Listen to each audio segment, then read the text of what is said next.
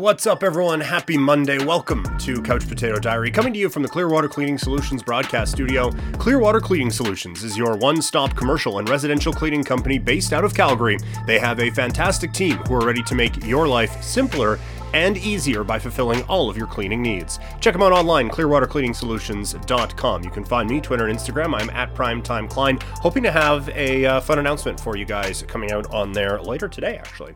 Um, so yeah, follow me on social media. Follow me, twitch.tv slash primetimepk. You can email the show, couchpotatodiary at yahoo.com. Com. The music for the show provided by Wasted Talent. Find them on Instagram at Wasted Talent with X's where the A's would be, and find their producer on Instagram at Tommy Fresh Music. So we got some Flames and we got some NBA, and we'll close with a little bit of baseball as it was a busy weekend in the world of sports. But we start today with the Calgary Flames as they put the Vancouver Canucks season basically on ice, pardon the pun, with a victory over the weekend. And look, we, we, I mean, Vladar gets the start, so you know we're fans of that. The thing that I like about this, and again, it's something that we've talked about with this Flames team over the last couple of weeks, is that killer instinct there? Is because they was a little bit sloppy against Seattle, a little bit sloppy uh, against Vegas. They the, the teams that they haven't really had to get up for, they haven't, and it worked against Seattle. It really didn't work against Vegas, and this was a desperate Vancouver Canucks team. And I thought the big takeaway from this game is that there was uh, a desperation, uh, desperation, sorry, that was matched. That you just you you love to see it from a, a Flames perspective. Are you going to get three assists a game from Chris Tanev going forward? I'm going to take the under on that. I feel pretty comfortable. But I think the biggest development from this game is the play of Dillon Dubé. And not a lot of talk around. I guess there's been some, um, but especially over the last little bit about Dillon Dubé. And I, I don't think anyone's going to look at this season and go, "Oh yeah, this is this has gone exactly how he would have wanted it to go." But I do think like you look at the numbers now, and admittedly, I'm surprised as I pull them up. I the way some of the talk around Dubé was at the beginning of the year, I thought this dude is hanging around like five goals. He got 16. And if he can find another level in a, a way that, quite frankly, I think he can, then that makes this team, again, that much more dangerous. And it's something we've talked about all season long. The depth scoring on this team and now they are finding it from everywhere. Like I said, Tanev has three assists last night, and that top line is always going to be there. We have seen two thirds of that top line struggle in the postseason. And if they can, if that happens, then A, you have a very good second line, and a pretty strong third line that can help with that. And if Dillon Dubé can be part of the solution, that really, really makes this Calgary Flames team again just that much more difficult to defend. And it's a team that we already thought was very difficult to defend. And so Dillon Dubé, if he can take another step, again, I'm surprised. 16 is a little bit higher than than I thought. It's I don't want to I don't want to do this too hard, but it is a little bit more indictment on Sean Monahan that, oh, hey, du- Dubé has found a bit of a stride now, too, huh? Heh.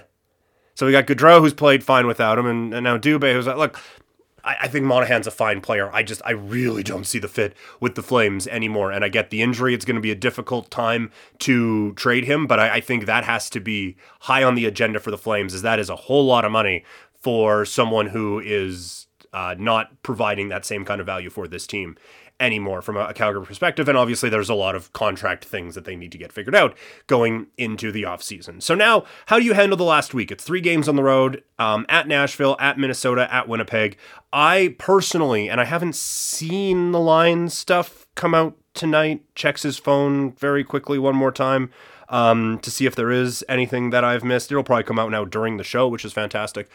I would go Markstrom tonight and then I would fly him back to Calgary. You don't even worry about coming to, to, to Winnipeg. Don't worry about heading out to Minnesota, dude. Like just come enjoy Smashville. You know what? If you want to stay a night or two and have some fun, by all means. But then you go back to Calgary and just sit in a sauna for a few days. Um, and just obviously don't literally do that because that would be a bit of an issue. But just relax chill. I, I, don't know if I go like the full time without starting him because I, I think there is at some point there's diminishing returns with the whole rest versus rust thing. I think that would be a little ridiculous. So I, I start him tonight. Let him relax. Let him chill. Um, go Vladar on Thursday. Go Wolf on the Friday, just to get the kid into a game and have everyone be ready for the start of the postseason. Uh, you guys know where I'm at in terms of what I would do with the starting lineup. I would have all of my scratches be regulars for the last three games of this season, just because those are, I mean, Nashville, Minnesota, Winnipeg are not kind teams to play against. And I'm not saying anyone's going to go out there looking to injure you, but I am saying give these guys a little bit of an extra breather after what has been an incredible season. For the Canucks, it was too little, too late. Uh, the the turnaround they had under Bruce Boudreau, I did not think this group was capable of. I thought getting rid of Travis Green was a mistake, and I still think Travis Green can be a very good coach somewhere. I think this Canucks team now is ready for a bit of an overhaul this offseason. I've said it before, I'll say it again. They are one of the most interesting teams going into um, going into this offseason now. So that is our look at the National Hockey League as we get ready for a postseason run, whatever that may be, for the Calgary Flames.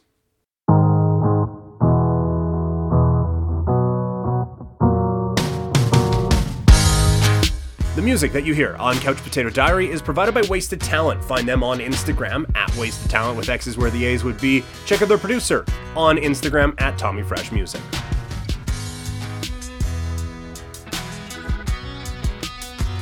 All right, you know how we do. Let's run through the NBA. We're not going to talk about Friday's games as much, just kind of sprinkle some of this stuff in as, it comes up. But uh, Saturday started with the Toronto Raptors against the Philadelphia 76ers. We were looking for Fred VanVleet to step up. We were looking for Pascal Siakam to step up. Uh, Fred VanVleet apparently stepped up a little bit too high as he strained his hip. He is out for this evening's crucial game five. And there is a game five because a couple of other players stepped up, specifically Pascal Siakam and Gary Trent Jr. I, I thought that that was finally a game where Siakam was like, hey, we're just not going to lose tonight, guys. And he came in and did his thing. I thought Gary Trent Jr. kind of stepped up in the way that this team needed from a scoring perspective. And again, I'm going to continue to scream from the rooftops. OG Anunoby is having an incredible series, and more people need to be talking about it. I I think again he has come up with some massive shots. He doesn't mind getting physical with Joel Embiid, even though there is a remarkable size mismatch there. He's just like, yeah, I'll fight him. Don't care. Gonna battle with him. It's gonna be fine. So I, I have loved what I have seen from OG Anunoby. From a Philadelphia 76ers standpoint, you had a bit more of a tentative Joel Embiid because he has a torn ligament in his thumb. And not that he played poorly, it just wasn't the same dominant takeover that we have seen from Joel Embiid. And you could start to see this guy was getting a little bit frustrated with this game. That the Raptors, again, don't make that the key point of your game plan. But if there happens to be a little bit of frustration in there for Embiid, then by all means, go for it. I like how they've defended Harden, and you can see the defense on some of these other guys starts to pick up a little bit more as Scottie Barnes is out on the floor. And he's not 100% Scottie Barnes and probably won't be at any point in this series, which could very realistically end tonight. But you, you see how the defense stepped up. Um, Maxey came back down to earth a little bit, and this is what we've talked about. It is fine for the well, not fine, but it, it is survivable for the Raptors for Joel Embiid to be the best player in this series. Philadelphia cannot have the second best player in this series. Toronto has to have probably two through four if they want a hope of winning this one, but definitely two and three in terms of best players in this series. And you saw it game game three, they do end up getting that after the the heartbreaker that was uh, game three for the Raptors. So it goes back to Philadelphia for game five tonight. Dallas taking on the Utah Jazz. And look, uh, a bit of crow to be eaten as I thought this Utah Jazz team was done. And we talked about how done to done done I thought they were going into going into this matchup and credit them defensively they played excellent um and offensively Mitchell was real quiet in that second half. I think he had five points. Now, he has one of the big plays of the game where he gets his own miss, gets an offensive rebound, and one.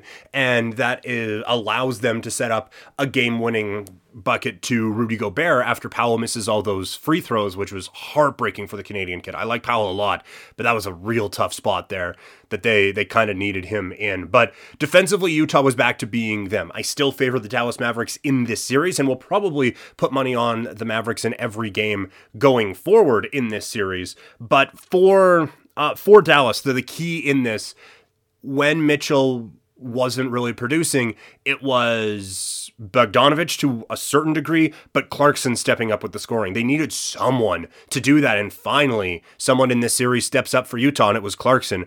That's the reason why this series is now all square 2 2. For Dallas, Dinwiddie played pretty bad. Uh, Brunson wasn't very good. It was it was almost like like when we were talking. Okay, th- this team has won two games, and now you're adding Luka back into it, and it's like they added Luka, but the other guys are like, oh, okay, well, we don't have to play as hard then. Like they, they all just kind of took a step back. It's like, no, no, no, no, no, no, no, no. This is the playoffs now. You guys got to elevate to that level that you were at all the damn time, even if Luka's got the ball more now. Like you, you guys, I get you're not as involved and I get all of that. I'm not going to say, oh, well, maybe Dallas was better off without Luka because that's fucking preposterous. But you you need these guys now to step up at that high level that they were at. You need, even though he doesn't have the ball in his hand all the time, you need Brunson to play like he did. Not maybe maybe not 41 or 31, but more than like six. Like let, let's get in the 25 range. Hey, and Dinwiddie make a shot before the third quarter, mayhaps. So it was just that the role players took a step back for for Dallas, and a couple of them took a step up for Utah. Again, I still favor the Mavericks in this series. Boston taking on Brooklyn, and the story of this series continues to be Boston's defense on Brooklyn. And Bill Simmons was talking about it on his podcast. I think it is okay to invoke the the names of the 2004 Detroit Pistons now. Only this team can score in ways that that Detroit Pistons team just was not capable of doing at all. Um, there's a couple Detroit Pistons references. I called Rudy Gobert basically Ben Wallace a couple of weeks ago, and now we got uh, the 04 Pistons. I loved that team. Anyway, not the point. The, the point being, this is a Boston Celtics team that is amongst the elite defending to the point where I almost feel like this could be a delineation point when we look at the NBA. Like we look at kind of the the, the big three era that you had with Boston transitioning to to, to Miami, um, I, I, guess transitioning to to Golden State, where you, you have that era. This could be a new one where I think there is going to be much more of a focus on defense when you see what Boston is able to do as these playoffs go along. Now they're the two seed. They're going to get Milwaukee in the next round. That is an interesting test to say the least, and a series I cannot wait for, and one that I'm always already having to plan on because I take notes and I like to change the colors of the pens based on the team, and green versus green just doesn't work for me. So I'm gonna have to figure that out, but that's not your problem, that's mine. But for this Celtics team, the defensive job they have done on Kevin Durant is the best we have ever seen on Kevin Durant in his 15 years in the NBA. He is I've said it before, the as my headphones just making some noise out of nowhere. Uh, so that scared the hell out of me. But I'm gonna leave all this in. Um, as I've said before, the aliens invade planet Earth. We have one one game to to Space Jam, basically. You know, one one game to save Earth. Kevin Durant is my first overall pick, and if I have one shot that needs to be made, Kevin Durant is taking that. Unless it's the Celtics defending him, because they have done exceptionally well.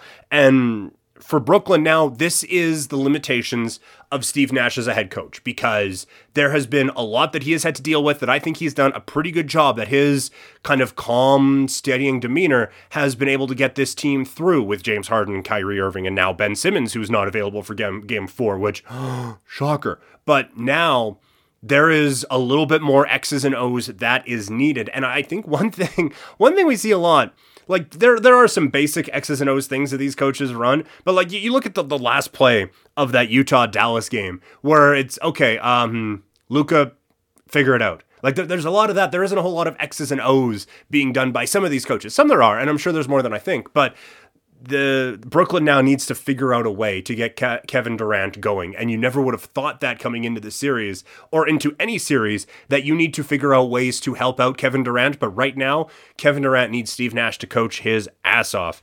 And again, credit Boston, man. Like Pritchard comes up with some huge buckets. Jaylen Brown was a problem, and then it just like the, the dam burst at some point, and they just they couldn't come back from it.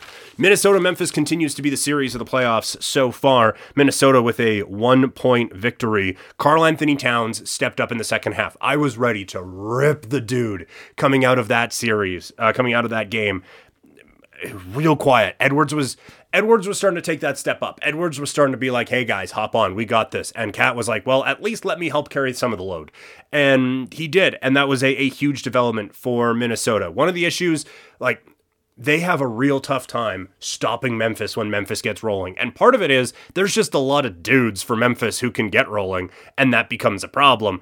But um for Memphis to almost win this game with Ja Morant having a, a, quiet, basically entire game was really impressive. And the thing that Memphis didn't have last year was the shooting. They have that now. Bane had one of the best shooting performances you will see. The confidence that Brooks plays with when he is shooting or taking it to the rim. Same goes for for Triple J. I, I love this Memphis team, but credit Minnesota because they they had a big lead, they got punched in the mouth, and they were able to withstand it. And now it is a, a best of three series. Again, I still like Memphis, but credit Minnesota for the work that they have done. Milwaukee against Chicago feels over. Um, Chicago had the big game from DeMar DeRozan, and everything felt right in the world. But it's just that there's no answer for Giannis when Grayson Allen is hitting shots. There's just there's no defending this Milwaukee team. Uh, this series is over the next time they play, in my opinion. Golden State taking on Denver. We we saw some of the role players for Denver uh, Denver start to step up a little bit. This was a good Klay Thompson game. Steph had some moments, but uh, Jordan Poole didn't really have the, the same dominant game. And then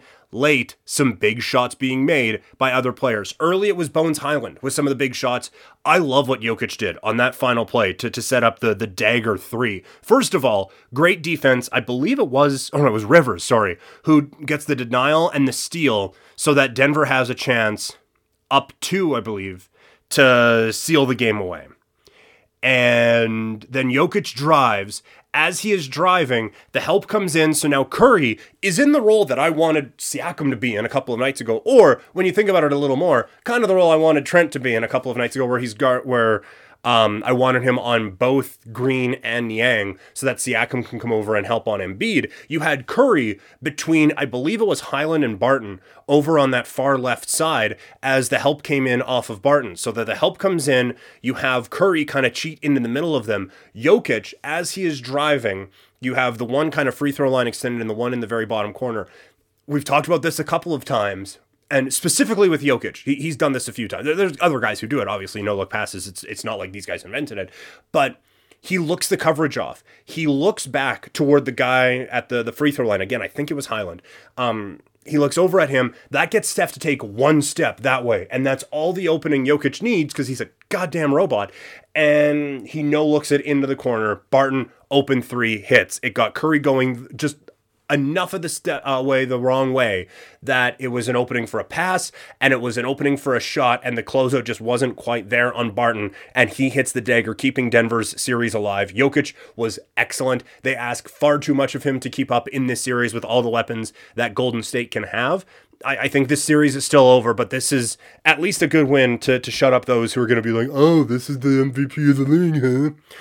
Miami against Atlanta. Um, I feel bad repeating myself in this series, but again, this one also feels very much over. Atlanta can score, sure. They got a bunch of weapons, that helps out a lot. They just can't get the stop when they need to. Like there's a couple of times, okay, Atlanta's battled back. They're they're down five, nine nothing run for Miami. And it's like they, they just don't have that stop that they desperately need to get all the time. And it just uh, a three nothing run turns into a nine nothing run for Miami, and then it's too late. And it, it just it happens all the time. Like okay, Atlanta can match shot for shot, but Miami just keeps making the shots, even if Atlanta clangs one or two. And then this is still a young team, and it, it kind of snowballs on them. Bogdanovich continues to have a great series. Young, I continue to want a little bit more from, and I think this is a bit of an eye opener.